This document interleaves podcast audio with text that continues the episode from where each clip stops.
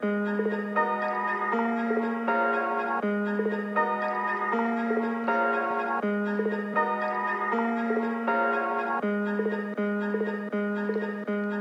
evening, good evening, good evening, and welcome to episode 5 of Hang Time with Helgi, hosted by yours truly, Luke Halgerson. I've been away for too long, been meaning to do episode 5 now. Finally getting it done, finally getting back on the mic. Just happy to be here. It is now officially Wednesday, the 26th of February in the year 2020. Uh, staying up late tonight here on the East Coast, watching this West Coast basketball game of the Los Angeles Lakers against the New Orleans Pelicans because it's it's the clash of LeBron and Zion, two athletes who will fo- forever be connected because of their similar build and stature and how they came into this uh, being rookies. Just the way they were looked at, of just already superstar status handed to them at this age. Like New Orleans has been on TV a lot this year and it's just because of this rookie Zion Williamson. I think they were in the better half, the, the, top half of teams, you know, shown on national TV. And of course, you know, he's lived up to the hype. He's only played in like 17 games. with averaging 20 points right there, just skies for a rebound over Dwight Howard. Score right now 95 92, nine minutes to go. And uh, oh, so getting that thrown by Alex Caruso. Oh my goodness. Oh my goodness, the bald eagle headband coming in a hot swatting Lonzo. Oh my goodness gracious. And then it's off Lonzo. That is 100% a block, too. Like, oh my good lord. Social media going to be blowing that up here in a second. Alley oop to Dwight gets deflected away. I know I'm doing a little extra commentating on this game. Lonzo with the three bottoms, 95 95. You know, and this is what we're going to do for the first half of the podcast. We will get to the five topics, but for now, we're going to commentate the, the fourth quarter of this game. This because uh, LeBron right down the lane. 97 95, 8.30 to go. Steal by Caruso on Oh, and Caruso goes up and one. Alex Caruso Oh my goodness. The headband gang is at it strong. Headband gang is at it strong. And there's Caruso getting the steal, transition bucket, foul on JJ Redick. And something about Caruso. Uh, I the memes are funny. The memes are very funny, but this he can play he can play. I think with all the jokes, people don't realize how actually talented he is. Obviously, they're in the NBA. All these guys are super, uber talented. But I think Caruso is honestly underrated. I know the hype of him. People are like, oh, he's the GOAT. Even LeBron, Lakers say that to him joking. I don't know if it's jokingly, but the Caruso can play. Caruso is a dog out there. He can make open shots. He is super athletic he's got good vision out there on the court. Only helps him playing with LeBron James too. Seeing, dissecting things, and to talk to him, it's just Caruso's a big energy guy for them, and there's a reason they didn't trade him. There's a reason they didn't get rid of him for your Derrick Roses of the world. There's a reason they held on to him at the deadline. Gosh, they're just showing a replay of Zion going over Dwight Howard to get a rebound, and my goodness, he just he can just fly. Forget jumping. This man floats. Zion floats. 196. Zion knocks down both free throws. Three point game. 8 10 to go. Bron to the bench. They've struggled when LeBron has gone to the bench. Like Lakers were up 14 in the third quarter. He went to the bench. Pelicans got a one possession game. And there's Caruso all the way down the cup, making it f- all the way to the cup. Man, Caruso getting after it on the floor right now. Lonzo, Redick, Hart, Williamson, Melli. Couple super young team, super young team for New Orleans. And that's the way you got to do it. Play the young bucks together. Davis all the way to the basket. No foul. He wanted the foul right there. Transition for the Pelicans. Zion on Caruso cannot get it, but Lonzo with the follow up. And good attack there by Lonzo. Not taking it easy. 102 99. 720 to go in the game And they're just letting LeBron get a little rest. I imagine he's going to come in five, six minutes to go. Davis all the way to the basket. Fouled. He'll go to the free throw line. Caruso just doing everything, making that pocket pass to Davis right there, drawing him, getting the free throw line, you know, making steals, getting and ones on the other end, big time blocks on Lonzo. It's it's the Caru show, baby. It's the Caru show. He's got a lot of talent. Lakers on the floor right then. Caruso, Davis, Green, Howard, and is that Morris? Morris making his Laker debut. And it looks like he's getting subbed out for. That is going to be your one. Who's that? Pope? No, that's Avery Bradley. So Avery Bradley now out there with Caruso in the backcourt. Jrue Holiday comes on the court too. Gosh, just good, good, solid teams here. This is a good matchup. I think the Pelicans might be able to get to the playoffs. We'll see. We will see. They do have one of the easiest schedules remaining, with only thir- about 30 games left. They and they have the weakest schedule, they could do it. And you know, Memphis is hovering at 500. If you just get a little above 500, that'll get you that eight spot in the West. It'll be close, though. It's going to be a good finish. A lot of teams right there. I think at this point, it's Memphis, Portland, or New Orleans. I think the Spurs have fallen too far off. Caruso pulling up from three cannot hit and they're going to call offensive rebound. Well, uh, oh no, defensive foul. Melli, Dwight Howard. We're getting a timeout here. 103.99, four minutes to go. It's going to be a thriller down to the end. But the big highlight of this game got to be the matchup between LeBron and Zion. And I guess that'll be my first topic of the day since we're going to commercial as I commentate the rest of this. Yeah, they will forever be linked. It's it's kind of unfortunate that we do this to athletes and don't let them have their own careers. And we just love to play the compare game. We just love to do it. We love to compare guys to each other. We love to just say who is better, like why they're not better than this person. It's a very definitive way that we like to think when it comes to sports. We always got to connect someone to someone else. Like we always like to say Kobe was just like Michael, mirror image of Michael. You know, he did the fadeaway, he did the tongue stuff when he was playing for going for dunks, the athleticism of them, their just drive to never lose and win at all costs, the Mamba mentality, his Aaron, it's just it was all connected to Jordan. We all had to make it very similar to Jordan. We even do it with LeBron too. We specifically compare LeBron to Michael Jordan of like greatest of all time. But as player, we always like to be like, well, LeBron's a little more like magic, a little more passing, likes to make the right play, does all that. We can never separate players. We need to allow guys to be different.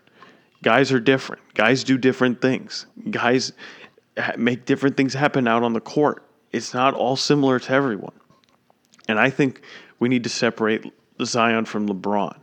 It needs to be separate because, yeah, they might be super athletic yeah, they might be very hype number one picks. That, but that's that's really the similarities right there. Like, the, know, it, there hasn't, there's not much else other than that. They're both incredible talents. They're both unbelievable players. I don't think we have to just be like, oh, Zion is the next LeBron. How about we let Zion just be Zion? And how about we enjoy LeBron while we still have him in year 17, 35 years of age? Like I hope LeBron can play for another four or five years, but that's that's hope and a prayer that he stays healthy. And Father Time remains undefeated. I just want to keep seeing LeBron do great with all the mileage he has. Keep it up. But I think we, we just need to stop this comparison. It, no, we don't have to compare all these athletes to each other. They can all be their own separate person and do their own greatness and achieve and have achieved their own level of greatness and then we can talk and then we can compare their greatnesses with each other. And we can compare what their resumes and how those speak for themselves. And that's how we can compare guys. It shouldn't just be based off things that don't really matter. It's it's insignificant things but you know they will always be tied together. And uh, you know it's a shame but and it puts a lot of pressure on Zion to make sure that he has to be good that he, you know, lives up to expectations. He's got big shoes to fill. Of you know, they compare him to who I think is the greatest player of all time. It's not. It's not a fair way to go about it, and it's you know unacceptable to put that kind of pressure on a player at 20 years old. Like he can't even buy alcohol legally yet. He just can't. Back to the game, though, and it's you know we back 11 blocks already for the Lakers tonight. Caruso picking up that 11th. Anthony Davis just got fouled there trying to get it inside to him. 6.42 to go, 103.99. Davis has been a good free throw shooter throughout the year, but I've seen him miss a lot of free throws of late. And I, am not just thinking of the one free throw he missed in the All Star game to give us a little tension. But, you know, in some of these games, I've seen him miss the technical free throw. He missed a bunch of free throws the other night against Boston. And what might have been the best game of the year so far in terms of big shot by LeBron, back and forth affair. No one could gain any kind of advantage, and uh, it was it was just a great game. But anyways, Lakers take the lead. Davis knocks down both, so I bite my tongue. 105-99. 625 to go. Ingram with it, slings it over to Hart. Hart over to Holiday. Back to Hart. Hart pulls up from three, rims in and out. Holiday almost gets a rebound, but Dwight snags it away. Caruso now running it. No Bron on the floor with six minutes to go. Davis and Howard in the front court. And then we got Caruso, Bradley, and Green out there. And a turnover there by Caruso, but it gets knocked away, and he somehow manages to retain it. Davis for three now, and that rims in and out. So back to back missed threes for both teams. Ingram now with it. Green on him. Ingram going all the way to the basket, dumps it off to Favors. He gets tripped up by Caruso, no foul call. Out to Melli. Melli, step back three. Oh, another in and out. Just that. Whew, that was close. Yeah. I don't know who this 20, like nine year old rookie is from Italy or 26, however he is, but he, he's got a little game. He's shown me some things tonight. Caruso trying to get all the way to the basket, cannot convert. Caruso, you know, only averages like four points, and there's Melli putting oh putting himself in position, but get that swatted by the defensive player of the year, Anthony Davis. No, sir, not in this house. Danny Green, corner three, bottoms. And Davis, a little hobbled right there. He's, you know, holding his, what looks to be left arm down. And he might be in some pain. He's not hustling up the floor. Yeah, he's definitely got, you know, definitely a little concerned right now. 108.99. Yeah, he's he's not really moving that left arm great. Danny Green comes up short on the three and then hits it out of bounds. And it looks like they're going to either call timeout. Yep, Alvin, Alvin Gentry's going to call timeout. Bron's going to come on. Kuzma's going to come on. Zion's going to come in. Get that swatted, Anthony Davis. Now, he is holding the arm that he blocked it with. So I am thinking that he just went up there and hit his arm on the backboard when he went up to block the shot. That looks like what he's holding. He's holding that area that hit the lower part of the backboard. I think he's just funny bone, you know, just, you know, he, swatted it, swatted it. And I stand by the statement Anthony Davis is winning Defensive Player of the Year. The Lakers lead the league in blocks, and he's the main reason why. He, guard, he can guard one through five, which is incredible to say for a guy who's seven feet tall. He can guard point guards with his length and his ability to recover, and honestly, his foot speed, his length, he can guard guards, and he's a center, and he blocks everything. No easy buckets in Anthony Davis's paint. No easy buckets. No easy buckets. That's why he's just sending that back. Seen a lot of highlights this game. Yeah, I couldn't imagine how social media is having their hands full with this one, having their hands full. So refs better be on their best behavior is all I got to say. This is the kind of game where it builds up to. It's, it's usually how it works. We get like a, a slightly awful call at the end, and then you know people put the bl- and it's just completely blatant. Should be easily changed, reviewable, whatever you want to call it, but it's not. It's just you got to get these calls right. And I just specifically, you know, I know I'm rambling here, but about the the refs with that goaltending call for Utah against Portland, Damian Lillard having it not called when Gobert clearly goaltended. It's just the refs. You got to get it right. You gotta get it right, and it, it's just been bad. It's just been bad.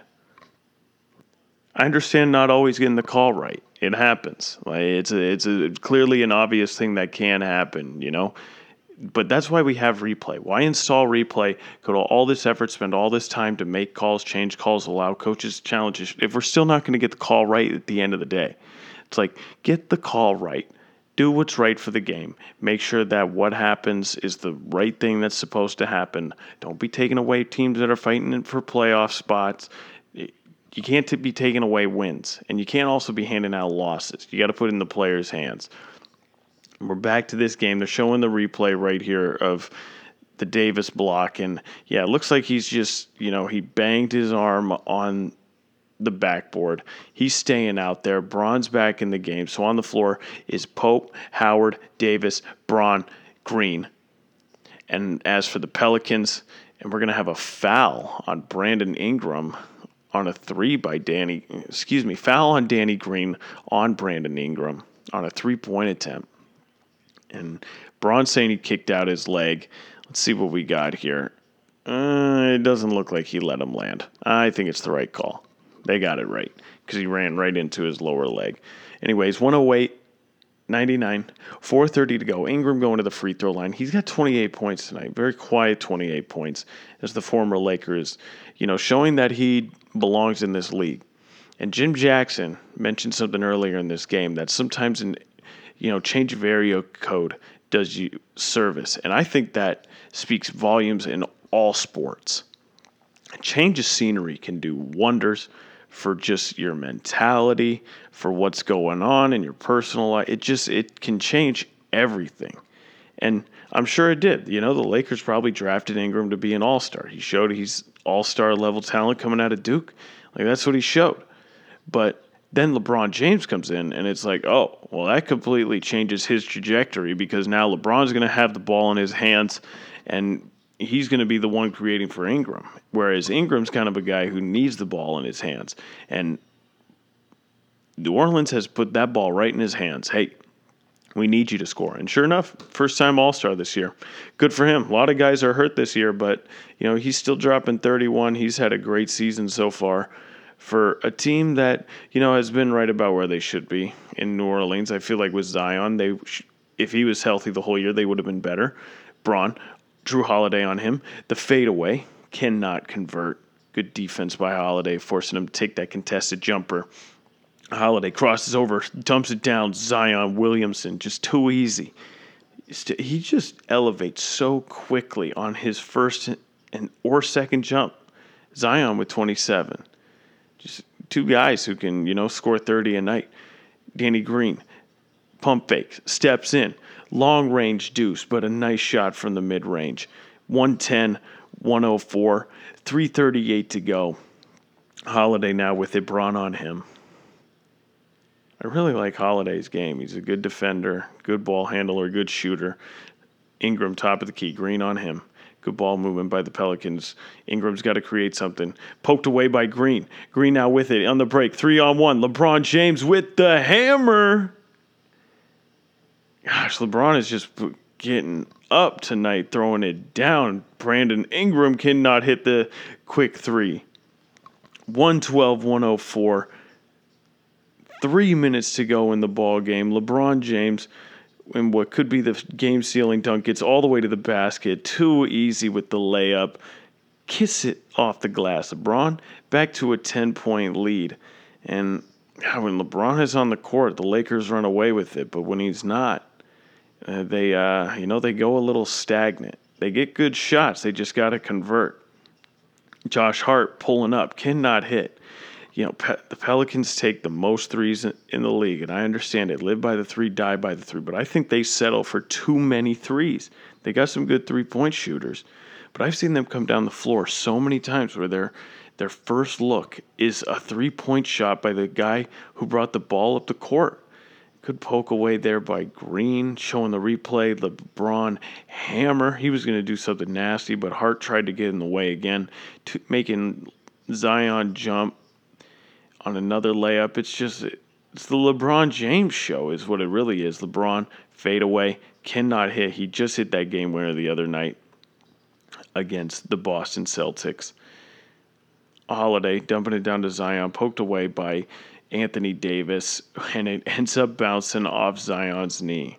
And there, there it is, right there. That's why he's Defensive Player of the Year. The way he he's just got such quick hands, his length. It's just it's impossible to get around him. Yes, guys score on him, but when it comes to defense, if there's no other guy in the league I'd rather have than Anthony Davis at the defensive end. If I want someone to go get me a stop, it's either Giannis or Anthony Davis.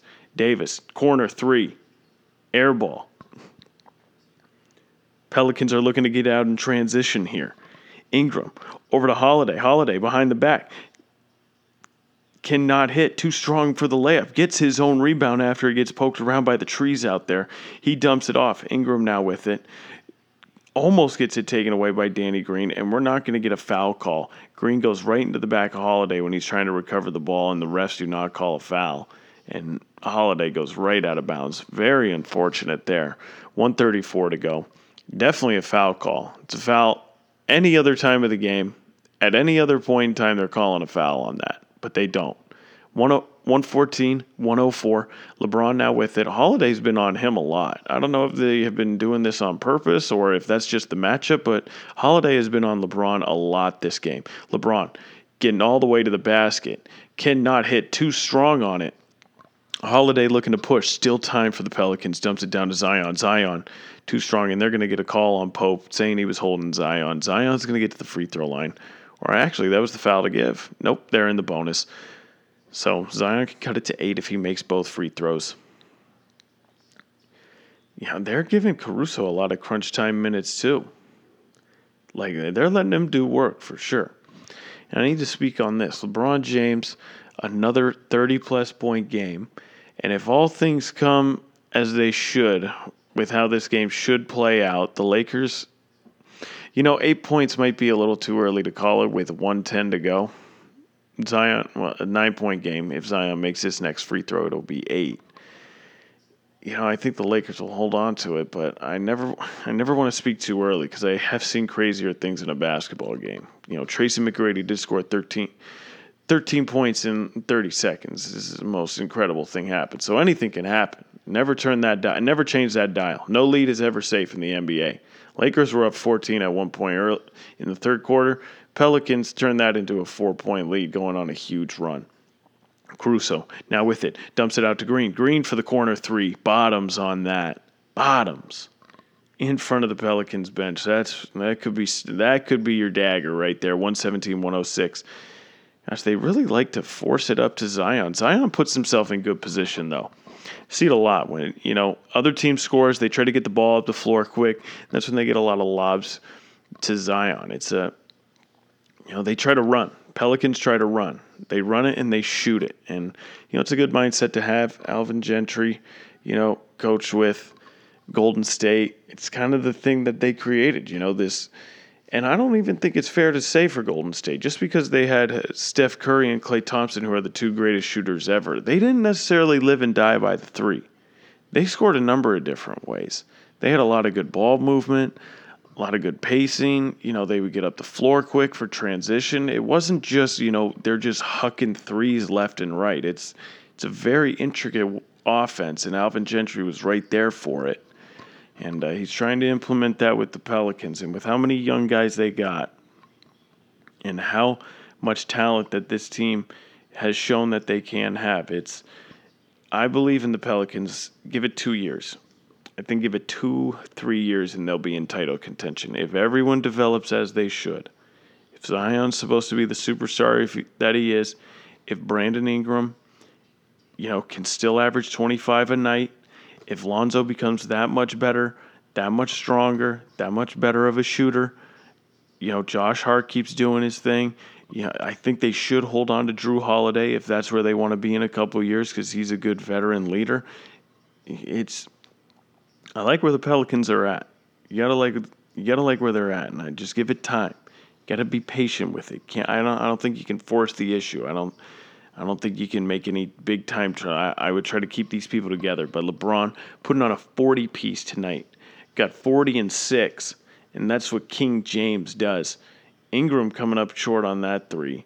Somehow the Pelicans get the rebound and they manage to get a third chance. Ingram trying to hit from that same spot, and he does. It didn't even look like it went through the net, but unbelievable shot by Ingram, but might be too little too late. 117 109 now. 30 seconds to go. LeBron's out of the game after dropping 40 on him. It needs to be noted the Lakers are undefeated when LeBron scores over 30 points. And now they're showing it. LeBron's eating red vines on the sideline. LeBron eating candy on the sideline right now. And yeah, it's over. Pope's going to the free throw line. He does miss. So eight point game. But is that it? Bron is the absolute truth. He out there giving them 40 and then asking fans for red vines. And who's going to not give LeBron James a red vine if they got him? Pope misses both free throws. Unbelievable. Here we go. Holiday now with it. Quick. Down to Zion. Zion gets fouled by Kuzma. Good foul. Yeah. Morris is making his debut, and I got to tell you, I like this Laker team. I've liked them all year. They were my championship pick early, and I'm I'm really liking it. I really like what they got. I love the pieces that they got. Chemistry speaks volumes for what teams what teams need come the postseason. Zion could make it a six point game, but he misses the first free throw. So now he can only trim that lead to seven. 22 seconds left. Could be too little too late. And I think it is. And once again, you know, Lakers stay undefeated. LeBron scores more than 30. I think they're 18 and 0. Tonight might be 19 or it might be 18 tonight. Zion misses both free throws. And we're going to get a foul. Not much of a foul, but, you know, at this point, the game is a wrap, and this is um, this is what LeBron has to do. LeBron's setting an example. You know, you know the cameras are going to be all over it at the end of the game when they dap each other up. But LeBron has to set an example and show Zion what this is and who he is, and put the league on notice too, because you know every, a lot of people are paying attention to this game tonight. Like this is a big game. Zion, you know, LeBron, the first ever matchup, you know, TNT game. You know, I know it's the late game, so they you don't get those East Coast viewers, but I feel like a lot of people are watching this game. And for good reason too. It's been a good one. It's been enjoyable. There's been a lot of fireworks. You know, Alvin Gentry calling timeout. We're not giving up. There's no giving up here in the NBA. We're not taking it easy. But this is it's been a good one. Lakers should win this one. But LeBron putting Zion on his on notice, saying, "Hey, I'm still here." Putting the league on notice, telling people I am still here. I know it's just 40. Bradley Beal's dropped 50 in back-to-back games. I understand that, but LeBron's still showing in prime time when it matters most, back-to-back games. I'm getting the job done. I'm going out there and I'm the greatest player on the planet. I'm the greatest basketball player to ever do it, in my opinion. LBJ. And he's still getting it done still getting it done. And I think he, he needed this, had to show that he's still the man, had to show that he could still get after it from time to time, putting these young bucks in their place, saying, hey, you got a long way to go. And I'm sure it, you know, a little extra motivation as well, knowing that the Lakers traded half, pretty much half their roster for the other superstar that you get to play with. So you got to prove those guys wrong. I'm sure they came in with that motivation to be like, hey, they traded us. We need to go out there. But LeBron's probably like, hey, we're going to show you why we traded you because we're this great. And of course, sure enough, they're pulling it up right here when we get come back to the broadcast. Comparison of LeBron James, Zion Williamson. LeBron dropped 48 rebounds off 17 of 27. Zion, 29 points. 8 of 18 from the field. He's got six rebounds. Bron's played 35 minutes. Zion's played 33. And we're just going to compare these two for the rest of their lives. And it's very unfortunate. Like, let Zion be Zion. Let Zion, you know, play more than 17 games. And he does tie Carmelo Anthony for the most drinks of 20 or more by a rook by a rookie who's 20 years or younger. And that's incredible. And here we come. The, the dap up that we've been waiting for. he daps up Ingram, saying, You're my boy, daps up Lonzo, and we're just waiting for it. Just waiting for this, you know, dap up of LeBron to Zion. And maybe Zion won't give him the time of day. I don't know how you could big league LeBron, but maybe you do. I don't know. Anyways, LeBron, you know, getting that post game interview and uh, big win, another win for the Lakers. That makes six in a row, still on top of that Western Conference. I just don't see who's going to dethrone him. I don't see who's taking him out. I don't. I don't see it. I think LeBron's hoisting number four at the end of this season. I firmly believe and I really hope so. 65th career 40 point game for LeBron. It's the season high tonight, and he just he hasn't been that scorer. He's wanted to be that facilitator all year, but he finally had a big scoring game, and I think he did it for a reason. I think he did it, you know, strategically you know, a strategic 40 point game, knowing that the the next great one could be coming into the building. And I really hope Lonzo I excuse me, Lonzo Zion can stay healthy because that's going to be the difference for him. If he can stay healthy and, you know, the best ability is availability. And you got to stay available in this league and you got to be consistent. And just some of Zion's moves to the basket are just whew, ridiculous, just incredible. And you know they got to ask LeBron about it, and I'm sure, and you know LeBron's going to give the right answer. He's a great player, a lot of promise, and that he is. He is a great player with a lot of promise, and you know, but he's got a long way to go. got a long way to go because I ain't never seen him go right. I'm going to tell you that right now. I don't know how you stop it. I don't know how you stop him from going left, but he's he can't. He don't go right he does not go right. So whatever I'm doing, if I'm a coach and I'm whoever's defending him, dear God, force him right. Force him right. And I understand he's uber athletic and it might, you know, be impossible to stop anyways, but at least get him out of his comfort zone. Just force him right. Force him right. Force him right. Whatever you got to do, force him right. But uh, enough about this game. It's a wrap. Lakers six in a row, and uh, it's it was a good game. I love good basketball games. God, this is when basketball starts to get good. Right when right when spring training starts. That's when basketball makes the switch to being ooh awesome cuz then it goes right into the NBA All-Star break. That picks it up to then we get into March Madness time to then we get into NBA playoff time. It's just it's the sweet time of year for sports. It's a very sweet time of year. I love this time of year. And um, but Anyways, game's over, but we'll get to the five topics. Well, technically four, since I already kind of spoke on the LeBron Zion thing that I wanted to speak on. Big topic number two that I got to talk about is uh, remembering the legend that is Kobe Bryant. I know I've talked about this before in another podcast, but they just had the memorial for him yesterday, and it was it was truly saddening to listen to his wife speak about him and Gigi, and it's just, it truly is heartbreaking. It just, listening to her words, it's just, it's just so sad what they must be going through and what happened to him. And I, I couldn't imagine, couldn't imagine losing a family member so abruptly like that. And it's, it's just absolutely terrible. Losing a husband, a father like that, and if a daughter, your sister, just it, absolutely horrific.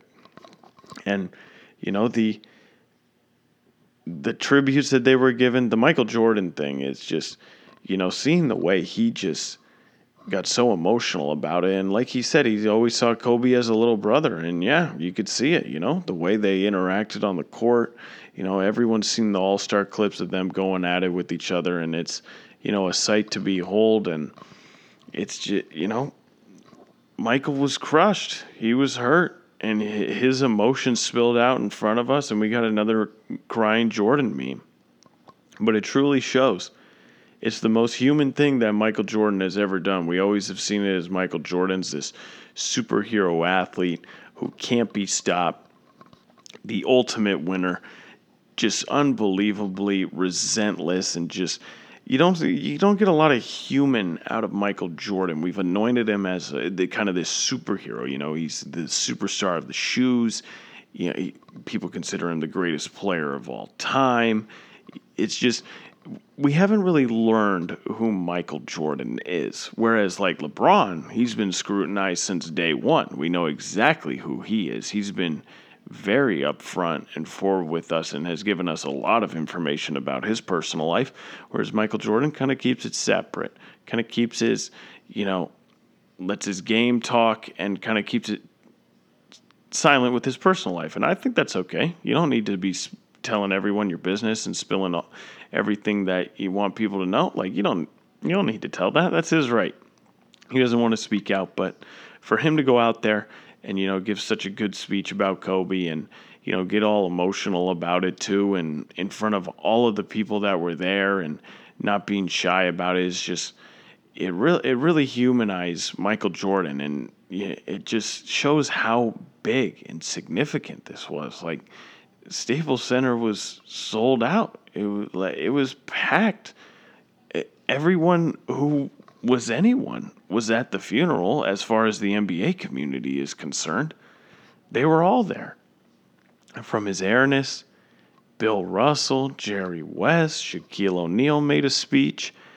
You know, if you look at it, you know, obviously Anthony Davis, the late eh, Dwight Howard, Russell Westbrook. Just looking at some of the pictures, you just see all the guys who are there. That just how many lives that Kobe touched, and just he's a legend who will never be forgotten. And he never should be forgotten for what he did on the court and for what he did off the court. he's a he's a legend. He is a true legend, and it's unfortunate that we lost a legend this soon. And that's why it's, I think it's affected so many people is because it, it was Kobe Bryant. Like he was, he was always sitting courtside. It was just, and he was willing to help out with the younger guys to reach out to them. You know, he told Giannis to win the MVP next time. He was like, "All right, next goal, now go win a championship." You know, he helped Jayson Tatum out in the offseason when it came to doing moves and footwork and he was good friends with Kyrie and it just he was always willing to help a hand, have a helping hand as a veteran and listening to his Kobe detail things. It was just the guy was just so smart basketball wise. And then he just the symbol of just the Mamba mentality of just win at all costs, do whatever it needs to be done It's just it's a great way to live by if you want to achieve something great. And Kobe certainly achieved something great and that's why it, it it's truly, truly heartbreaking it, it's still heartbreaking now. Even I, not that much time has passed, but it's just Kobe should never be forgotten, and I hope Kobe is never forgotten. And every time I shoot something in the trash can, I tell you I'm yelling Kobe. Every time I'm tossing anything in any little thing, I'm yelling Kobe because can't let his legacy die. Kobe Bean Bryant, R.I.P. Rest in peace to the legend. That was topic number two. Let's get to topic number three. Topic number three. You know, we're sticking a lot with the NBA today. I can tell you that. Topic number three, the big one, is Ben Simmons is hurt, and a source is saying that the Sixers do not expect Ben Simmons back soon. And uh, apparently, his injury is he has a nerve impingement in his lower back and is expected to be sidelined for an extended period. Simmons is undergoing treatment and will be reevaluated in two weeks, but there is little expectation that it'll be cl- that he will be close to return to the lineup at that 14-day benchmark. So they don't think he's coming back anytime soon. And nor should they rush him back. They're going to make the playoffs in the East, and you need your best guy fully healthy. But uh, Simmons is just, I don't know if this Simmons Embiid thing can work. You know, I feel bad that he's hurt, but I, I don't think they work with each other. And Embiid can say, oh, the media wanted to break the, has been wanting to break these two up. And I don't think that's the case. I think people just use their eyes and see. People see what happens on the court. They both need to get to the basket to be successful. It's a logjam. It's a logjam, and it do, it does it doesn't work. And it's shown that it doesn't work because Embiid, the, the next game that Ben Simmons didn't play and Embiid played by himself, he had a career night, career high in points. Watch the game. Embiid went off. He was absolutely incredible. They did it against the Atlanta Hawks. And Embiid was absolutely unstoppable. And it's like, hmm, how is he so good? Well, no one's there. No one else is a non-shooter on the court. Yes, Embiid can shoot. It's not what I'm saying. Embiid still needs to get in in the lane, close to the basket. Work on those post moves. That's how Embiid gets his bread and butter and scores 30 a night. He does it off post moves. Yeah, he'll hit the occasional three, but he's not just gunning it from three. You know, he does a, he does a lot of ways to score. That's not with the three ball, and that opens up when Ben Simmons isn't on the court with him. You can even go back to when Simmons played without Embiid. Simmons would go off for triple doubles like it was nothing because the floor opens up for both of them. They're both more successful without each other. It's just, you can see it's simple basketball. You can just watch the film, just watch a game of them playing without each other, and you see how much better they move without the ball, how many more open opportunities they get. It just, the, the and you would think it would be the opposite with two superstars playing with each other. You think that you would have to focus on one and they get a lot of easy matchups. It's, but that's not the case.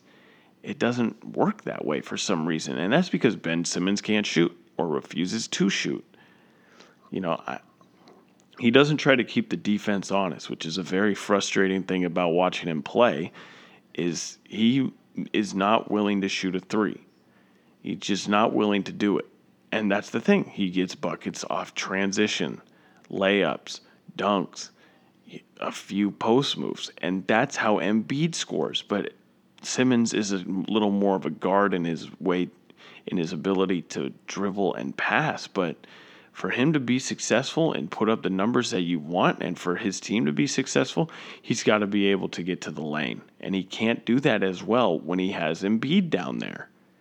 It just it hasn't worked, and I don't know which one you trade it depends on what kind of offense you want. Do you want to surround a player? Do you want an interior guy who's going to bully down low and do his thing on the block and be a, you know, a good defensive player? Or do you want more of a transition guy who's going to find the open teammates and make things happen for others while also getting his own 20 a night? It's I think I really think that's how it works. I I think you got to go one direction or the other because I, I just don't think it works. It ha- it hasn't worked to this point, and I know they were just one buzzer beater away from potentially, if then they were to go on to beat the Bucks to be in the finals. Kawhi Leonard hit one of the biggest shots, and it came against Philly. If for the for those who forget about recent mem- about recent history, but I just I just don't I just don't know. I just don't see it being a, a fit that's going to win you a championship because they get in each other's way. That one of them has to it's a rock meets an immovable object. That's what it is. It, it's it just something needs to change. And I don't know if it's the coach. I really don't know if now is Brett Brown the guy to win a championship? Mm, you know the the case is still out on that but i still still just don't think it could work. Even if you brought in a good coach now maybe if you just surrounded them with shooters that then it could work.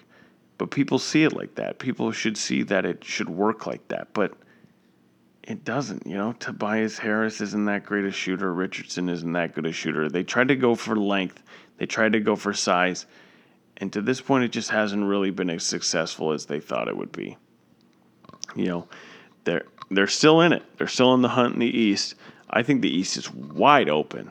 You know, the, the Bucks are my pick as of now. That's the easy one to go to, but I am not confident in that at all. I'm not confident that they'll come out of the East at all because the Celtics are legit, the Raptors are legit.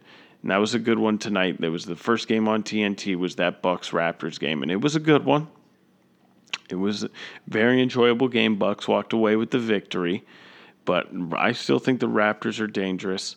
I think the Heat are dangerous and the 76ers are dangerous. Like that top 5. I don't I don't believe in the Pacers. Oladipo's not 100%. He's just coming back from a horrific injury. He needs time, so I don't think the Pacers are there. and they just lost Jeremy Lamb too. So Pacers are not there, but that top five, the top five right there: Bucks, Heat, Celtics, Raptors, 76ers.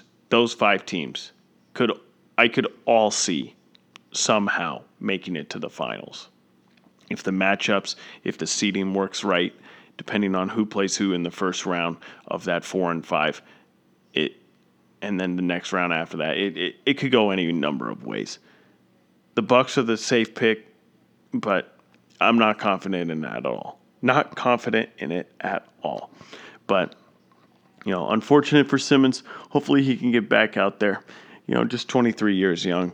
So I think he'll be back. Not that soon, obviously. They're not rushing him back. So, but we'll see him. I think come come later March, right before the playoff push. He'll come in the week before the playoffs. You know, get his rhythm back, and we'll see. But I still think they Embiid and Simmons, you know, cannot coexist. Maybe they can prove me wrong. Go prove me wrong. Go prove me wrong. I hope you can do it. Anyways, we'll move on.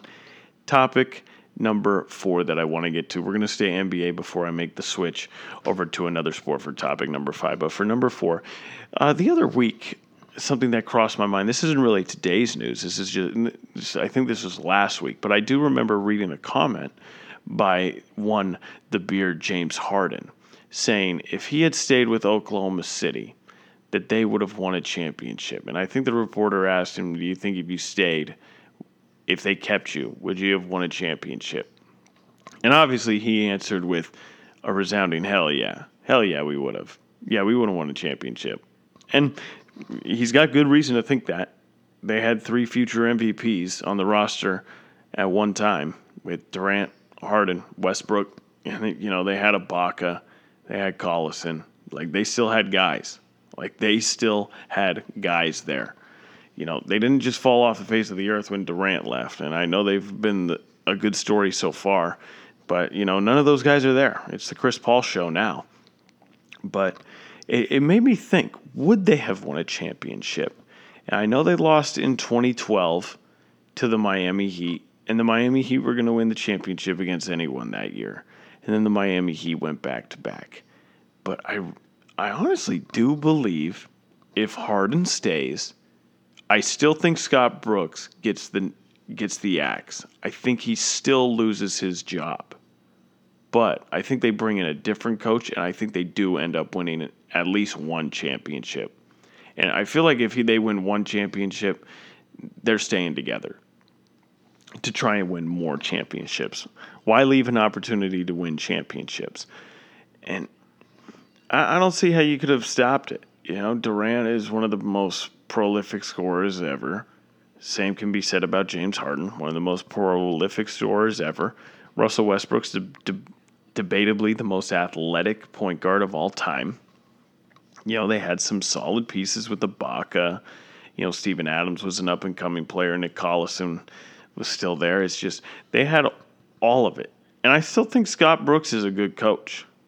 I, I think he is a good coach. I think maybe they could have won a championship with him as well. I don't want to discredit him because I actually do think he is a really solid coach. But I do think they would have won a championship. But now you got to think about the timeline when would they have won said championship? And I think it would have been either the year after the Spurs won.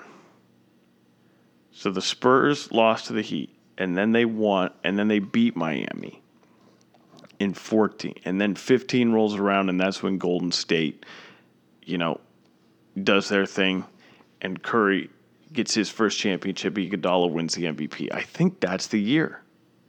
Like I think if they're all together, you know, they're not in Houston. You know, Harden's not in Houston. They're all together, and they showed it. Like the Thunder were, in the year after that, 2016, the Thunder were up three one against Golden State in the Western Conference Finals. Like I, I, I don't know how we just completely forget about that that part of it, but Durant was up 3 1 to the 73 and 9 Golden State Warriors. And then they went on to lo- lose the next three and then they ended up you know losing 3-1 to LeBron James in the greatest finals ever. But you know, that's neither here nor there. But just with Durant and Westbrook alone, they were up 3 1. Now imagine adding in another guy who can score 30 points. And I think they worked well together. They made it to an NBA Finals when they were all relatively young and upcoming, and LeBron, Dwyane, and Bosh were just the superior trio. But you keep those three together, try to make something happen? Absolutely. I think absolutely they win a championship. And I don't see how you argue it another way. And uh, there, the Thunder could be a champions, but nope. They wanted to go cheap and sell James Harden to Houston for Jeremy Lamb, of all people, who I actually do like as a player, and then like a first round pick, but it wasn't like a lottery pick. It wasn't this big, overwhelming pick that's going to change it. It was just they went cheap. They just didn't want to pay these guys big money. And then, funny enough, they have the biggest payroll in the league last year and the year before. It's like, all right, you know, hindsight is always twenty twenty, but you don't need to be stupid. You know, you don't need to think that your same mistakes are going to hurt you again. It's like, you know, you you should have paid the guys big money when you had a chance. You should have ponied up and you just that that's just bad management. I know Sam Presti is a good general manager. He's keeping the Thunder in playoff contention with losing Westbrook, losing Paul George. It's like people say that. And I agree. I didn't think they were going to be anything like this. They're the biggest surprise in the league by far. You know, I no one could have said they they were going to be this good. No chance. Absolutely no chance. Would you would you, could you have told me that the Thunder would be a six seed and just four games out of second place in the Western Conference standings come late February. I, I would have laughed. I, I would I would have I wouldn't have believed it. I would be like, no chance. Absolutely no chance. There's a lot of teams better than them. I would have assumed Phoenix would have been better than them, but you know, how wrong was I? Talk about a freezing cold take. But it's I, I just truly believe I, I believe Harden. If he stays, they win a championship. They, too much talent. Too much talent to not make it work. Absolutely way too much talent. You had three future MVPs. Durant, Westbrook, Harden. It doesn't get much more unstoppable than that.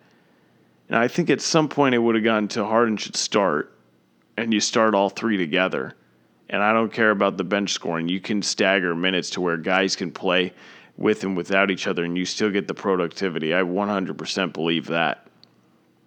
But I think they win a championship, and at this point, I think they could be fighting for multiple championships had they stay together. But you know, hindsight is always 2020, and that's why we live in reality, and you can't predict it, and you can't go back and change things, which makes it that much better that he left and that the Thunder didn't win. And then they and then Durant leaves. And then they trade Westbrook. And now Westbrook and Harden are on the same team together. Just so interesting.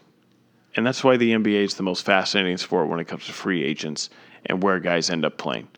And it's not even close compared to the other teams. Like this is the first offseason for the NFL that I could say that it's actually interesting because a lot of guys are free agents. NFL they lock you up they have you. You're under contract. If you're drafted by an organization, they could hold on to you forever. They got rookie extensions. They got they just have everything. They got the franchise tag. Like they could they can just hold on to you for dear life, and you could never smell free agency. That's why Tom Brady's smelling free agency for the first time in, and he's over forty. He's been playing for over 20 seasons and he's finally a free agent. It's like, huh? How does that work? You know, Philip Rivers, he's never been a free agent. He's been he spent his whole career with the Chargers, signing extension after extension. And now, free agent. Just it it's the inevitable. Free agency. It makes it it makes a world of difference. And I think the NFL is going to see that. And um, but like I said, Harden, I think you're right. Thunder win a championship. And with that, we'll move on. Fifth topic that I want to get to. You know it.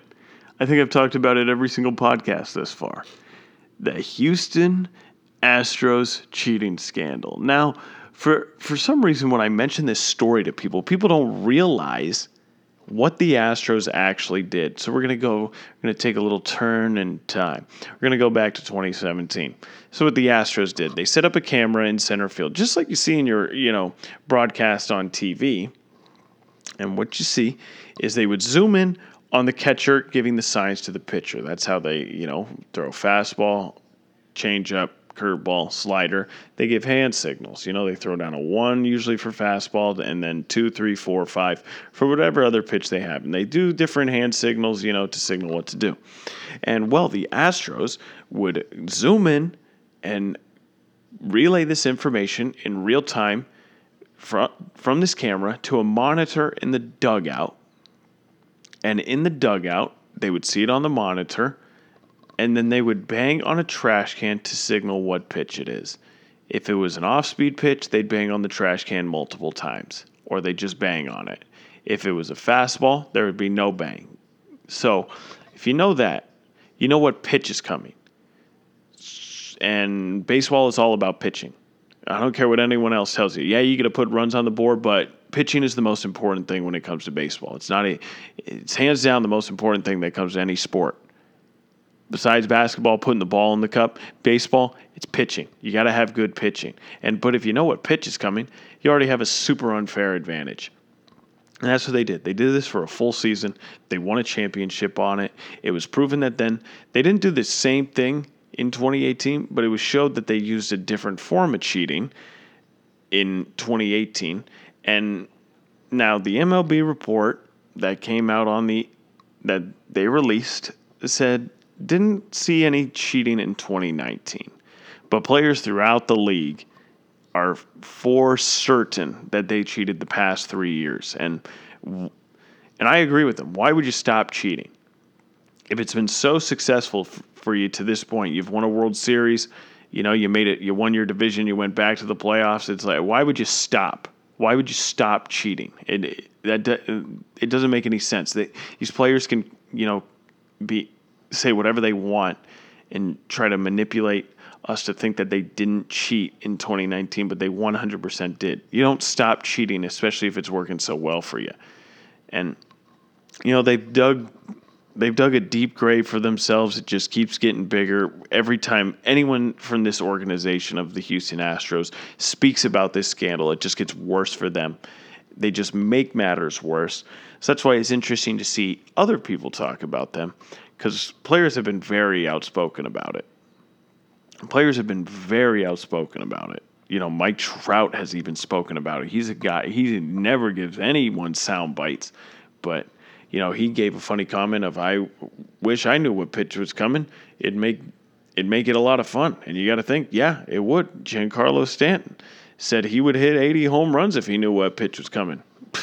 I think he would hit more in only 162 games, maybe. But it's just the way people are talking about it. You know, it's just players are going off.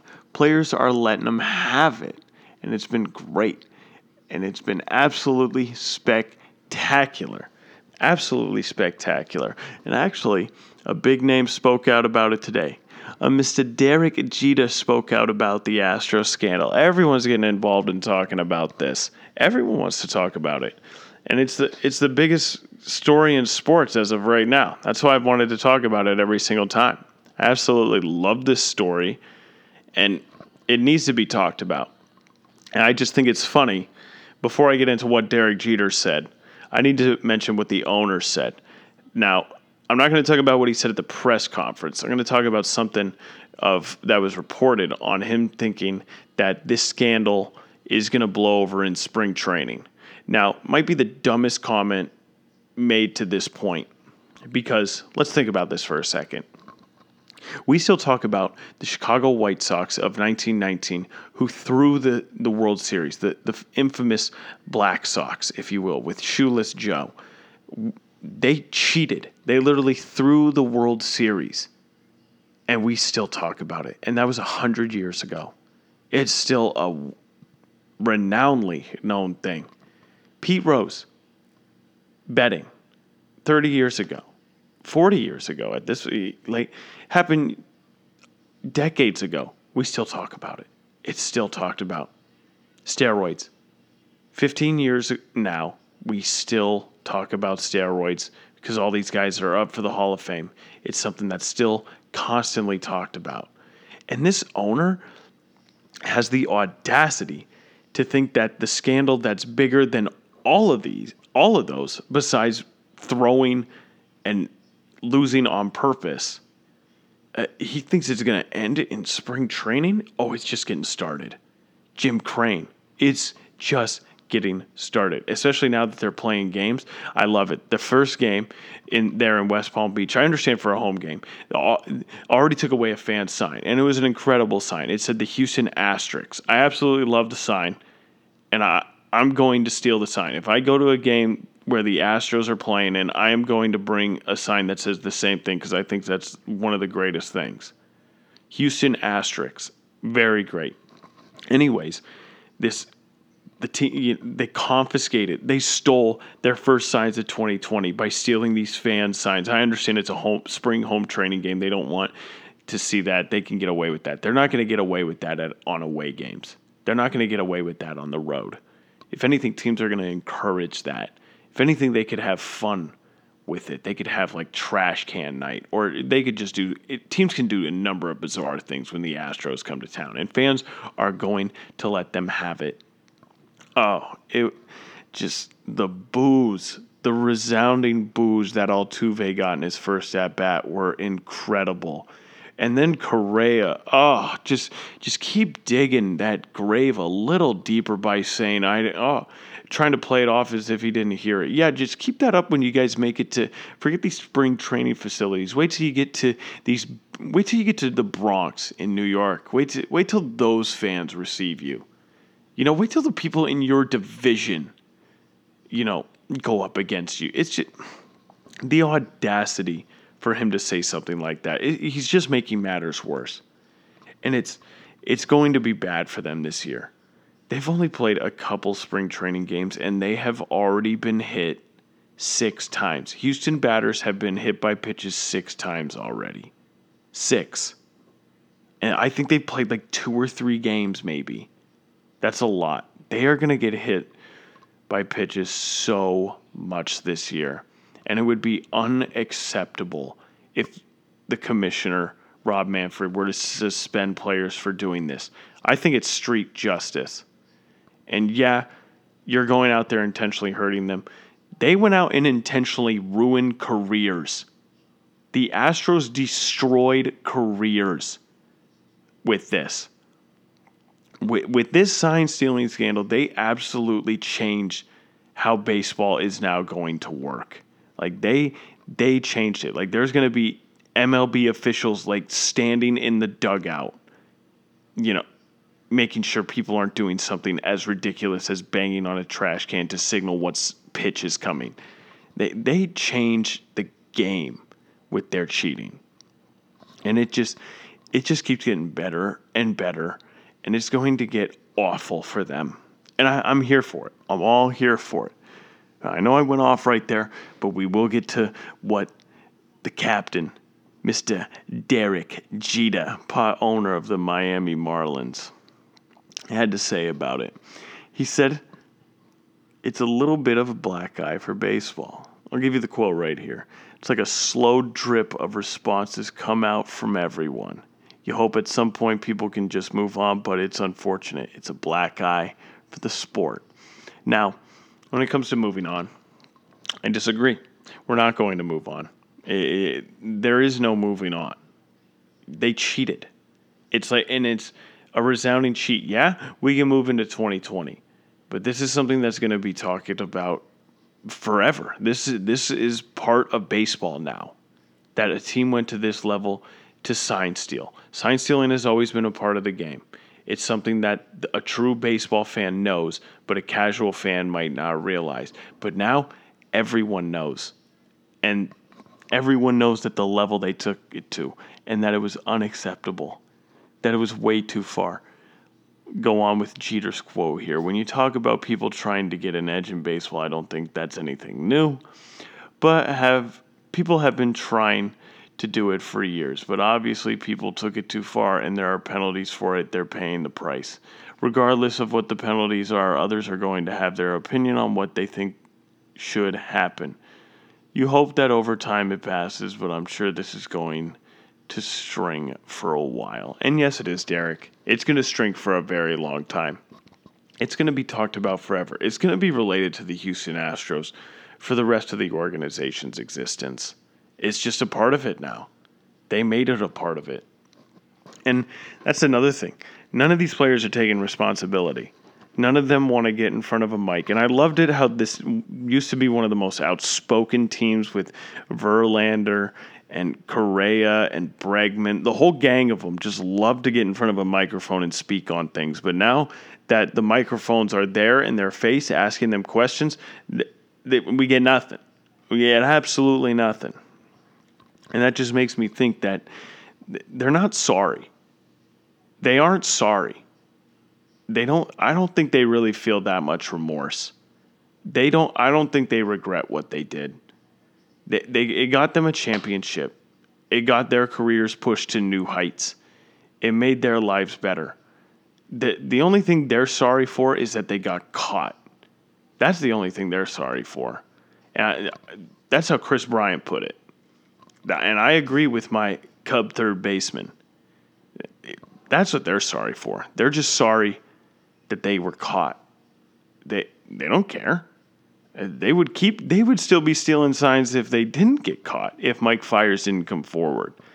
And I don't like how people are shooting him down either. I get it.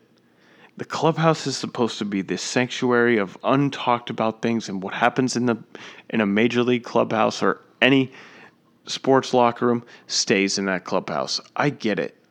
But when you're destroying the integrity of your sport by the levels you're going to to cheat, something needs to be done. Something needs to be done. Oh, and and something was done. Not, not enough was done, but something was done. And it was put a stop to, and baseball needs to put a stop to it. They did. And you know, will other teams do it? I'm sure they will. I'm sure other teams will find a way to do it. You just can't give teams access to the replay room. You got to cut all that shit out. Make sure there's no chance for technology. There needs to be team officials in the clubhouses. Not team officials, major league officials. They need a league person in each dugout, making sure some kind of crap like this isn't happening again, because this can't happen again and it better not happen again. So it just, I'm sure, just keep more and more. Just keep it coming, baby. It, the, this Astro story is uh, feeding me. It just feeds me, and just because I love baseball, I'm glad baseball is back, and I, I'm looking forward to cheer on my Cubbies this year, and you know now have that new enemy of the Houston Astros. So this is great. You know, fuck the Astros, go Cubs, go, and uh, you know that's all five of my topics today. But, you know, we do have the final segment. And it's time for the old unpopular opinion. I'm going to make this quick, though. My unpopular uh, opinion of the day for the NBA load management is not an issue. Here's why it's not an issue there's only a number of guys in this league who truly load manage. It's Kawhi Leonard, maybe Paul George, and other than that, that's it. That's it, folks. Uh, unless someone else can show me someone who's like consistently like not playing back to backs, you know, sitting out every other game. It just who who is doing that? No one. I think it's a fake excuse for why the ratings are down. I think people want to point fingers to why the ratings in the NBA are down. And I've spoken on it before. I think it's the media's fault for doing this on why the NBA ratings are down because they've beaten it into everyone's minds that the regular season doesn't matter and it only matters come playoff time. And you know, the dumb, docile Americans, you know, eat that kind of stuff up and are like, yeah, hmm, it doesn't matter. Yeah, yeah, regular season doesn't matter. So why would I watch? Why would I watch a Thursday game of Portland versus Indiana and the Los Angeles Lakers against the Golden State Warriors? It's like, you know, why why would you watch? It's like, you know, I'm told these games suck. I'm told, you know, I'm told they don't matter. They're not important. So yeah, why would I watch? It doesn't matter. That that's the real issue. Everyone's been told that the it doesn't matter. Whereas the this whole resting and load management thing, it really only happens to a few select players. It's really only a couple of guys that this is a thing for, specifically Kawhi Leonard. And it, yeah, that's what the Clippers have done. They literally came out and said, "Yeah, we're going to load manage. That's what we're going to do. We are going to load manage. That's just that's what it is." And I truly think Kawhi Leonard needs it. Kawhi Leonard cannot play 82 games in a season. I don't think his body can take it. I, I truly do not believe that he, he can play 82 games and then go into a playoffs and play every game in the playoffs. I, I don't I don't think he his body can physically stand it. And I don't want to assume he has any injury. I don't want to assume that he's not well. But I truly think it's it's either something mental with him or literally his body cannot take take it. I, I just I don't think so.